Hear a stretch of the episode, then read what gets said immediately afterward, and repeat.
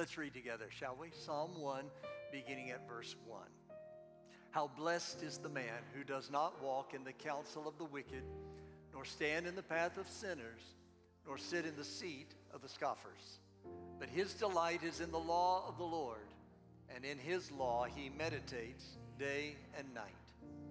He will be like a tree firmly planted by streams of water, which yields its fruit in its season, and its leaf does not wither.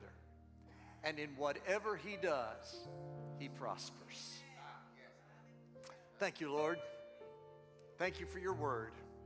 Now I ask that you open our hearts that we may hear what the Spirit will say to us in the midst of the preaching. I lift up other life giving churches and I pray blessing upon them. I pray for our loved ones not yet walking in right relationship with you. I pray especially for sons and daughters who have wandered from the faith. And I ask you to draw them to a place of repentance. Don't let one of them be lost. I pray all of these things, the only name that matters, the matchless name of Jesus. Amen. You may be seated. If I were passing around a sheet of paper for you to sign up to have a blessed life in the new year, how many of you would want your name on that list? Anybody interested today in being blessed in 2023? Well, the psalm that we're looking at today gives some instruction about that, about how to be blessed. The psalm that is the focus for the message today first announces a promise of the blessed life.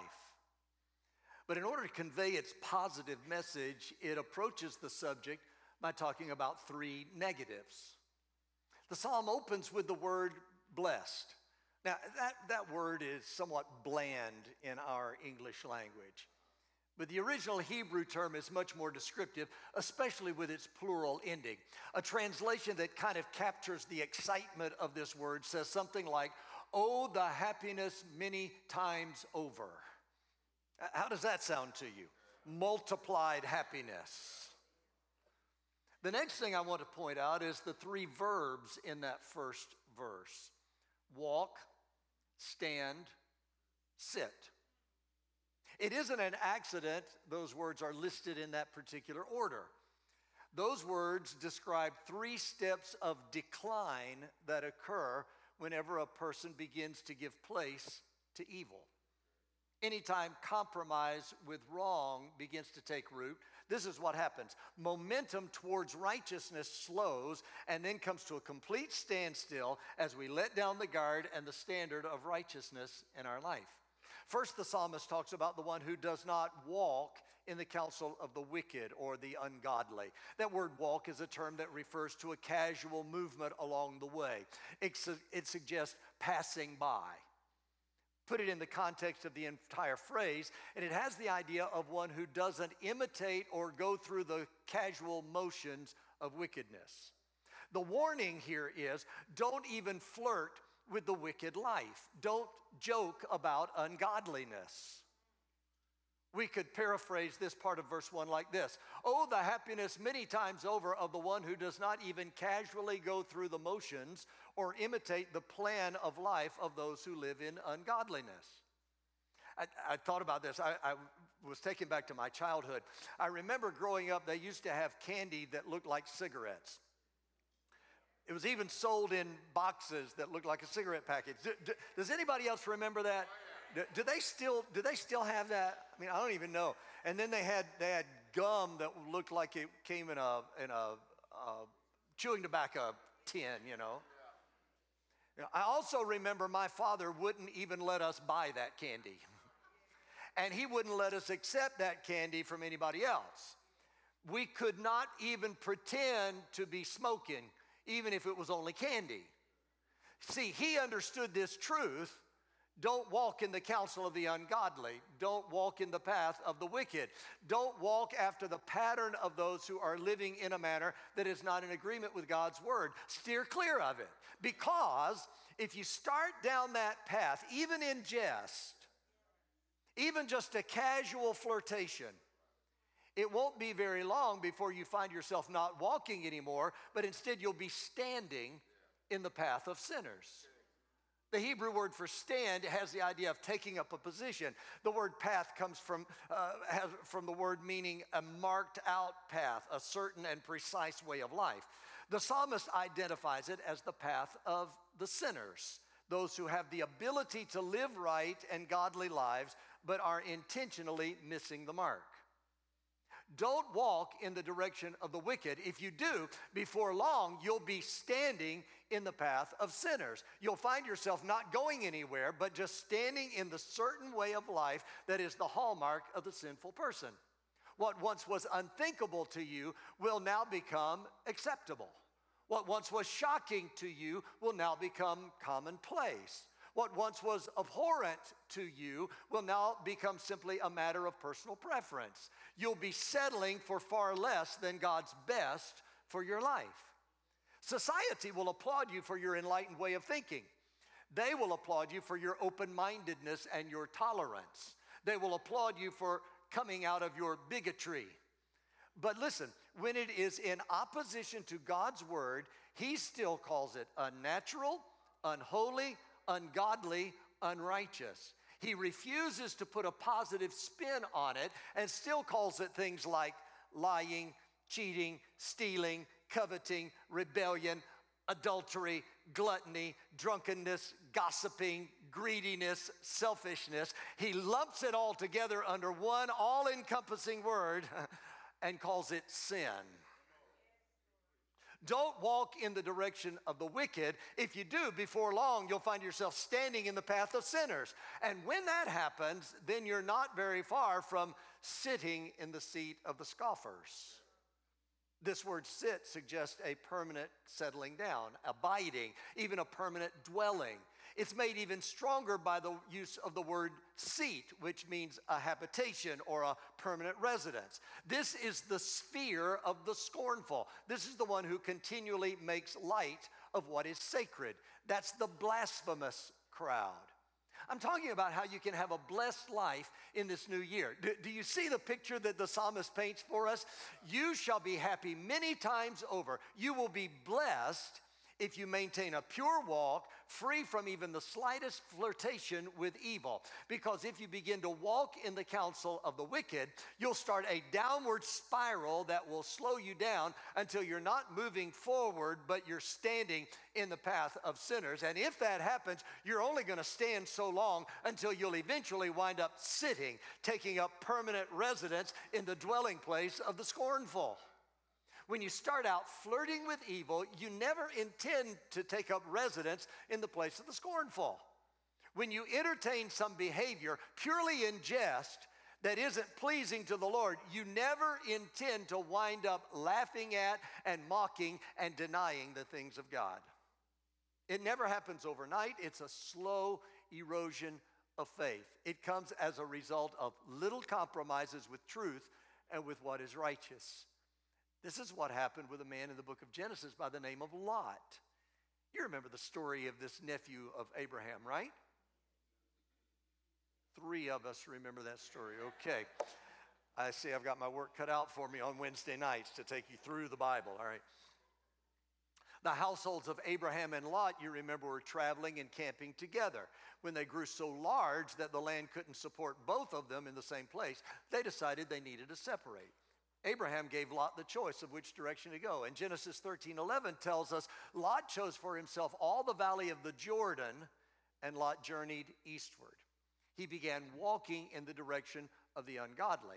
See, verses 12 and 13 tell us Abram settled in the land of Canaan, while Lot settled in the cities of the valley and moved his tent as far as Sodom. Now, it goes on, the men of Sodom were wicked exceedingly and sinners against the Lord. Here we see Lot taking his stand among sinners. And when you skip down to chapter 19, verse 1, we are informed now the two angels came to Sodom in the evening, and Lot was sitting in the gate of Sodom. He started out, he, he walked, then he stood. Now he's living among them with his dwelling in the seat of the scornful. The beginning was perfectly harmless, just traveling toward the valley that looked like rich pasture land. And we aren't told all the events that occurred or any of the reasons given, but little by little, Lot began to compromise.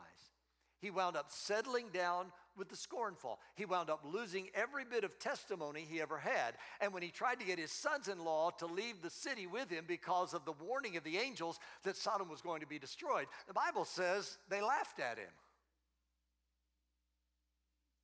Oh, the happiness many times over of the person who does not temporarily or even casually imitate the plan of life of those living in the activity of sinful confusion, nor comes and takes his stand in the midst of those who miss the mark spiritually, nor settles down and dwells in the habitation of the blasphemous crowd.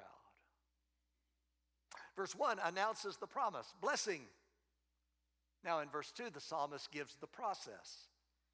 But his delight is in the law of the Lord, and in his law he meditates day and night.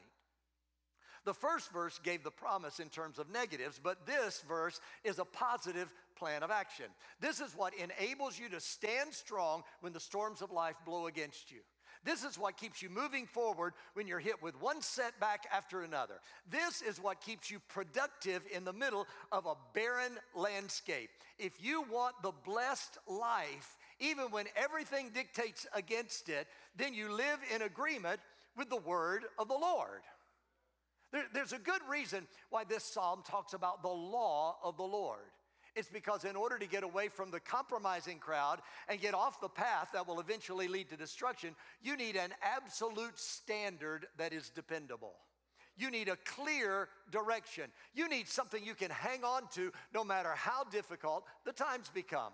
See, if you don't have an absolute, you'll be easily swayed. If you don't have an absolute, then anything that sounds plausible is going to be tried. If you don't have an absolute, then you start listening to any and every voice that comes along and appeals to your flawed reasoning of your fleshly appetites. If you don't have an absolute, then it doesn't matter what you do, just as long as it feels good and doesn't hurt too many people. If you don't have an absolute, then you'll be tossed to and fro, back and forth from one extreme to the next. But God's word gives a clear direction. God's word gives an absolute. God's word gives a firm path on which to walk. That's what Psalm 119, verse 9, is talking about when it says, How can a young man keep his way pure? By keeping it according to your word. That's why verse 11 of that chapter continues and says, Your word I have treasured in my heart that I may not sin against you. This is how to keep the tentacles of compromise from wrapping themselves around your heart and dragging you down. This is the way to experience the joys of the blessed life. You aren't going to get it just by an occasional dusting off of the Bible and grabbing a verse or two on the run. You won't get it by playing Bible roulette. You know how to play Bible roulette, don't you? You know, you just open the Bible and point to a verse, and that becomes your verse for the day. You can get in trouble doing that. You, you won't get it by scrambling to find something positive or some wonderful promise to claim when the roof is caved in. The psalmist said, In his law he meditates day and night. That means you keep spending time with it. You think about it constantly. You treasure it. You hide it in your heart. It becomes your constant companion. You don't hear it on Sunday and then forget about it until the next Sunday. But you bring it back up. You call it to remembrance all week long. You know, we spend so much of our time focusing on the negatives. We spend so much of our time focusing on not doing the wrong thing. Don't walk in the counsel of the ungodly. Don't stand in the way of sinners. Don't sit in the seat of the scornful. Don't smoke, dip, or chew, and don't hang around with those that do. Some of y'all from old church will remember that. You know, some of the rest of you looking at me like, what? Don't do this. Don't, you know, I remember growing up. If somebody asked me what I believed, I couldn't tell them what I believed. I could tell them what I couldn't do. Some of you going, yeah. Some of you still there. I don't know what I believe, but I know what I can't do. You know. Don't do this. We spend all our time focused on that. Everybody wants to talk about what we don't do. But the real emphasis is on the positive. delight in the law of the Lord. Meditate on the word of God. Spend time reading, studying, memorizing, learning, and applying the Word of God. When you focus on the positives of delighting in and meditating on the Word, then I tell you, the don'ts aren't nearly as much of an issue. If you want to be blessed, regardless of what's happening around you, the answer is found in the Word of God. You see, God's Word never promises that you're not going to have trouble. But God's Word tells how to handle the problem so the problem doesn't handle you. It's in God's Word that you'll find who you are and what God thinks about you. It's God's Word that gives an assurance that no matter what blows down the pike, you'll never have to face it alone. But you have a resource that will enable you to rise above it and continue to fulfill your purpose, the purpose for which God has placed you here. I'm here to remind you today upon the authority of the word of God in Romans 8:31 that God is for you. In Matthew 28 and 20, Jesus is with you. In John 14, 17, the Holy Spirit is in you. In Psalm 34 and 7, there are angels all around you. I'm telling you, you're gonna make it. There may indeed be a valley, but He'll walk with you through the valley. There may be a cross to carry, but He will help you bear the load. His promise is Isaiah 43 and 2 When you pass through the waters, I will be with you, and through the rivers, they will not overflow you. When you walk through the fire, you will not be scorched, nor will the flame burn you. His promise is Job 36 and 15. He delivers the afflicted in their affliction and opens their ears in time of oppression. His promise is Psalm 27, verses 1, 2, and 3. The Lord is my light and my salvation. Whom shall I fear? The Lord is the defense of my life. Whom shall I dread? When evildoers came upon me to devour my flesh, my adversaries and my enemies, they stumbled and fell. Though a host encamp against me, my heart will not fear. Though war rise against me, in spite of this, I shall be confident. His promise is Psalm 27 and 5. For in the day of trouble, he will conceal me in his tabernacle. In the secret place of his tent, he will hide me. He will set me upon a rock. That's that's His word to you today. Everything around you may fail, but you're going to make it. His banner over you is love. His joy is your strength. His loving kindness never ceases. His yoke is easy. His burden is light. His compassions are new every morning. His grace is sufficient. His word is enough. You're going to make it. Somebody ought to praise Him for that today. Give Him praise in this house. Hallelujah.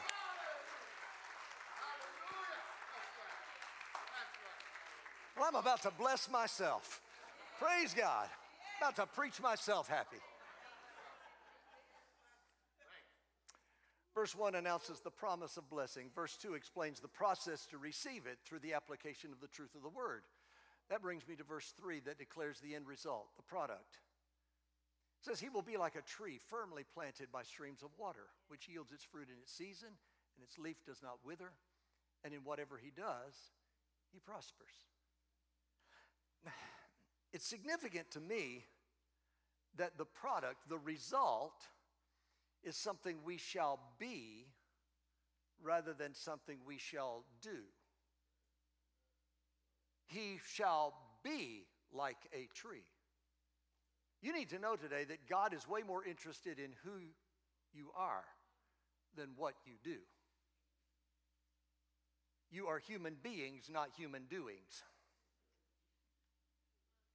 Before you can worry about doing great things for God, He first wants you to be something. When you resist the path of compromise, when you cling to the word of the Lord and walk in its paths, then you shall be like a tree. There's several things I want you to see about this tree of blessing that the Lord promises. First, he says this tree is planted. That speaks of intentionality. This isn't something that happens by random happenstance. When you abide in God's word, then He's going to put His hand on you. He's going to intentionally set you in a place where you can receive the blessing. He's going to see to it that you are stable and rooted and solid and strong. This tree is planted. Then the verse says this tree is fruitful. Please notice that fruit is seasonal. It says it yields its fruit in its season. You are not designed to always bear fruit. Somebody needs to get that in your spirit today. It'll take away a lot of your frustration. You are not designed to always bear fruit. You aren't always harvesting the blessing.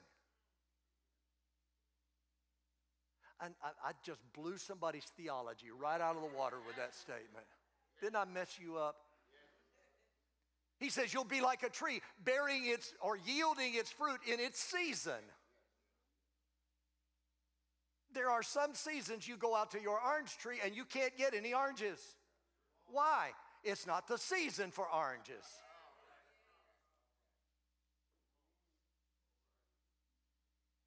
There are some days you're not going to be harvesting a blessing. Why? It's not the season for your blessing. There are seasons when it seems like nothing is happening, but that does not mean the tree isn't fruitful. It just means it's not the right season. God has a due season for you to bear fruit. He has a due season for the blessing to flow. He has a due season for the victory to come. If you're not fruitful right now, just hang on. Your season is just around the corner. Don't give up in the wintertime.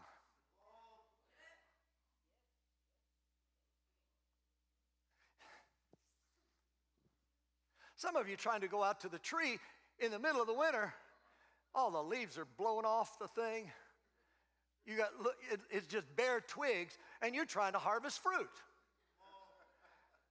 Well, you don't cut the thing down. No, you let it lie dormant because you know that springtime is coming. Isn't that what God said in His Word? As long as time remains, springtime and harvest. In the winter season, you don't give up on the thing. You just recognize it's not the right time. You just keep persevering. You hang with it. Springtime comes, begins to bud, green shoots come out. What you thought was completely gone springs to life again. I want to tell you, some of you have been in a winter season. I want to tell you, God's got a due season for you to once again spring to life. I'm going to talk about that a little bit more a little bit later, but you, you just need to understand. Hold on. God has a due season. And if you're not fruitful now, hang on. The season is, is coming. tree is planted, the tree is fruitful, the tree is also flourishing. It says its leaf does not wither.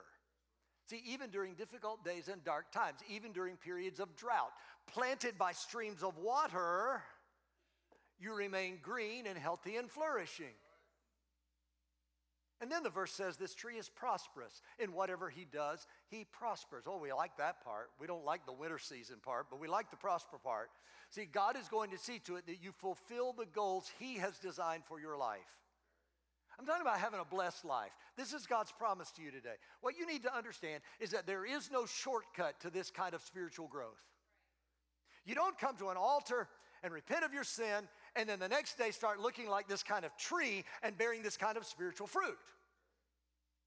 It's not an overnight thing.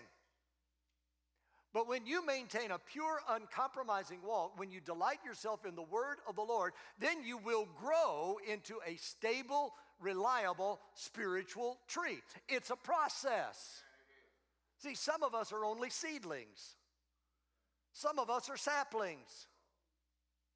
But as you are nourished by the word, as you shun the evil, you pursue the good, you'll turn around one day and discover you're just exactly the kind of tree the Lord has promised. And you'll be enjoying the blessed life that He says is your inheritance as His beloved child. You, you can't rush it.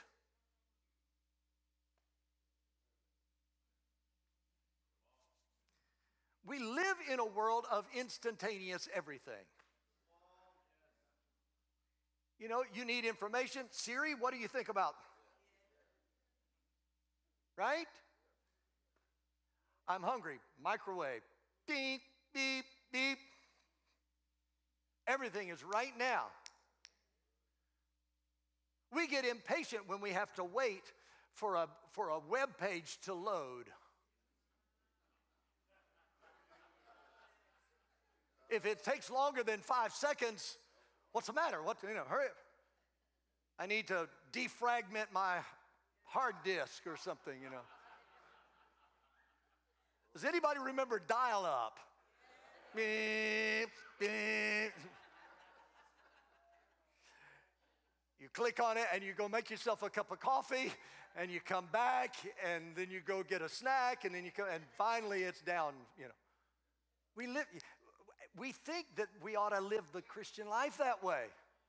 No, it, it's a process. Don't short circuit the process, stay with it. I got to finish up. There, uh, before I do, there's one more thing I want to tell you about this tree of the blessed life. Truth is, sometimes storms come and uproot trees. Sometimes trees get cut down. Sometimes trees get diseased. I've discovered that life can sometimes be like a chainsaw. right? Anybody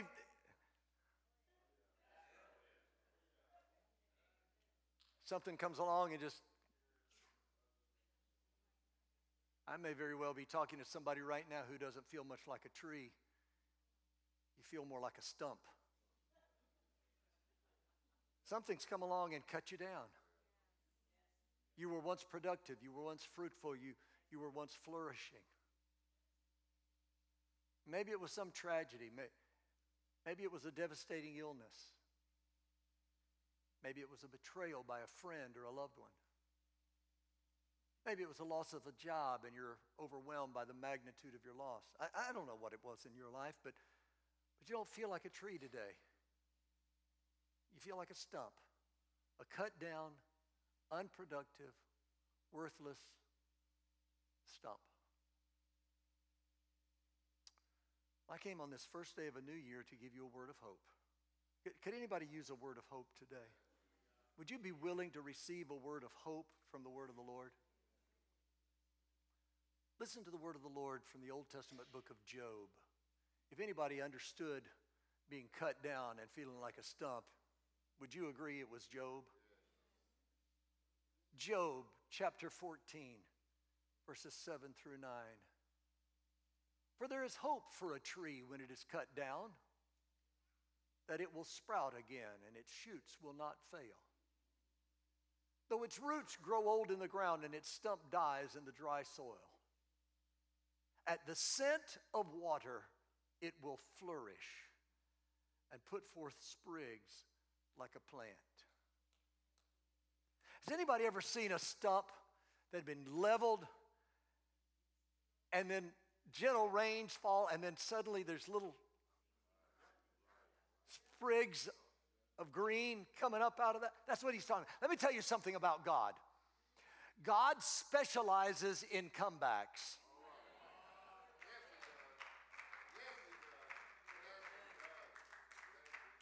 You may feel like a worthless, unproductive, lifeless stump. But listen, at the scent of water, it, it, it doesn't even have, water doesn't even have to start falling. Just the scent, you know what that smells like. The scent of water, at the merest hint of the Holy Spirit's presence, you're gonna begin to live again. See, it doesn't take much of the presence of God to make a huge difference. Do you remember? Just a little handful of meal and a few drops of oil were enough to sustain a prophet and a widow during a famine. Just a cloud the size of a man's hand was all it took to spare a nation from a drought. Just five loaves and two fish was all it took to feed the multitude. Just faith the size of a mustard seed was all it took to move a mountain. I may be preaching to somebody who's run out of options, somebody who's run out of resources, somebody who's at the point of desperation, somebody who's staring bankruptcy in the face, somebody who's been beaten down by life, somebody who's been cut down by circumstances beyond your control. The word of the Lord I'm preaching to you right now is like drops of gentle rain falling on the stump of your life. And you may feel you've been abandoned and there's no possibility of anything being different. But at the scent, the merest hint of water, at the scent of the water of the word of the Lord, God promises you will flourish. You'll begin to live again. You'll begin to grow. You're going to put forth fruit, shoots like a plant. Once more, you're going to be like a tree firmly planted by streams of water. You're going to bring forth fruit in your season. Your leaves will not wither. You're going to prosper in all your ways. I just believe the water of the Spirit is flowing in this place today. So here's what I want to do I want to give an invitation to two groups of people. First of all, I want to issue an invitation to those who have been dabbling around in the things that you know are displeasing to God. You're walking in the counsel of the ungodly. Maybe it's digressed to the point that you're standing in the path of sinners. You may have actually sat down in the seat of the scornful. I urge you today turn around, come to Jesus. Surrender your life to Him. Get off the road to destruction and get into the place of blessing. The blessing is there, it's the promise of God. But you're going to have to do your part. You're going to have to make a conscious decision. I'm not going to walk that way anymore. I'm going to go God's way. That's the path of blessing. Second group of people I want to pray for is those who feel like you've been cut down, those that I was just talking about. But you've heard the word of the Lord, and the Holy Spirit is using it right now in this service to rain on your life once again. You sense the hint of the water of the Spirit beginning to fall like a gentle rain, and you're ready for God to restore you. You're ready for God to cause you to flourish once again. Those are the two groups of people that I believe the Lord specifically wants to speak to, and I want to issue an invitation to. So I'm going to ask everyone if you would please stand.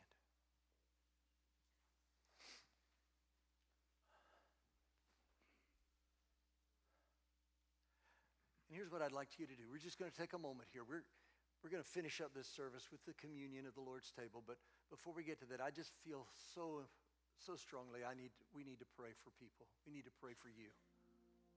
If you fall into one of those two groups, that group that's just been dabbling around in the things that you know are displeasing to God and you know, I need to return, I need to come back to the Lord. Or you're one of those people that you feel like life has dealt you such a blow and you've been cut down and you need you need the water of the spirit one more time to cause you to flourish and, and to begin to begin to come back to life again. If you fall into one of those two groups, here's what I ask you to do I'm not going to prolong this, but if you fall into one of those groups and you want us to pray with you, I'm just going to ask you right where you are if you'll just step into one of the aisles. I'm not going to ask you to come forward. Just, just step into the aisle and stand there in the aisle. Thank you for doing got people here, here, here.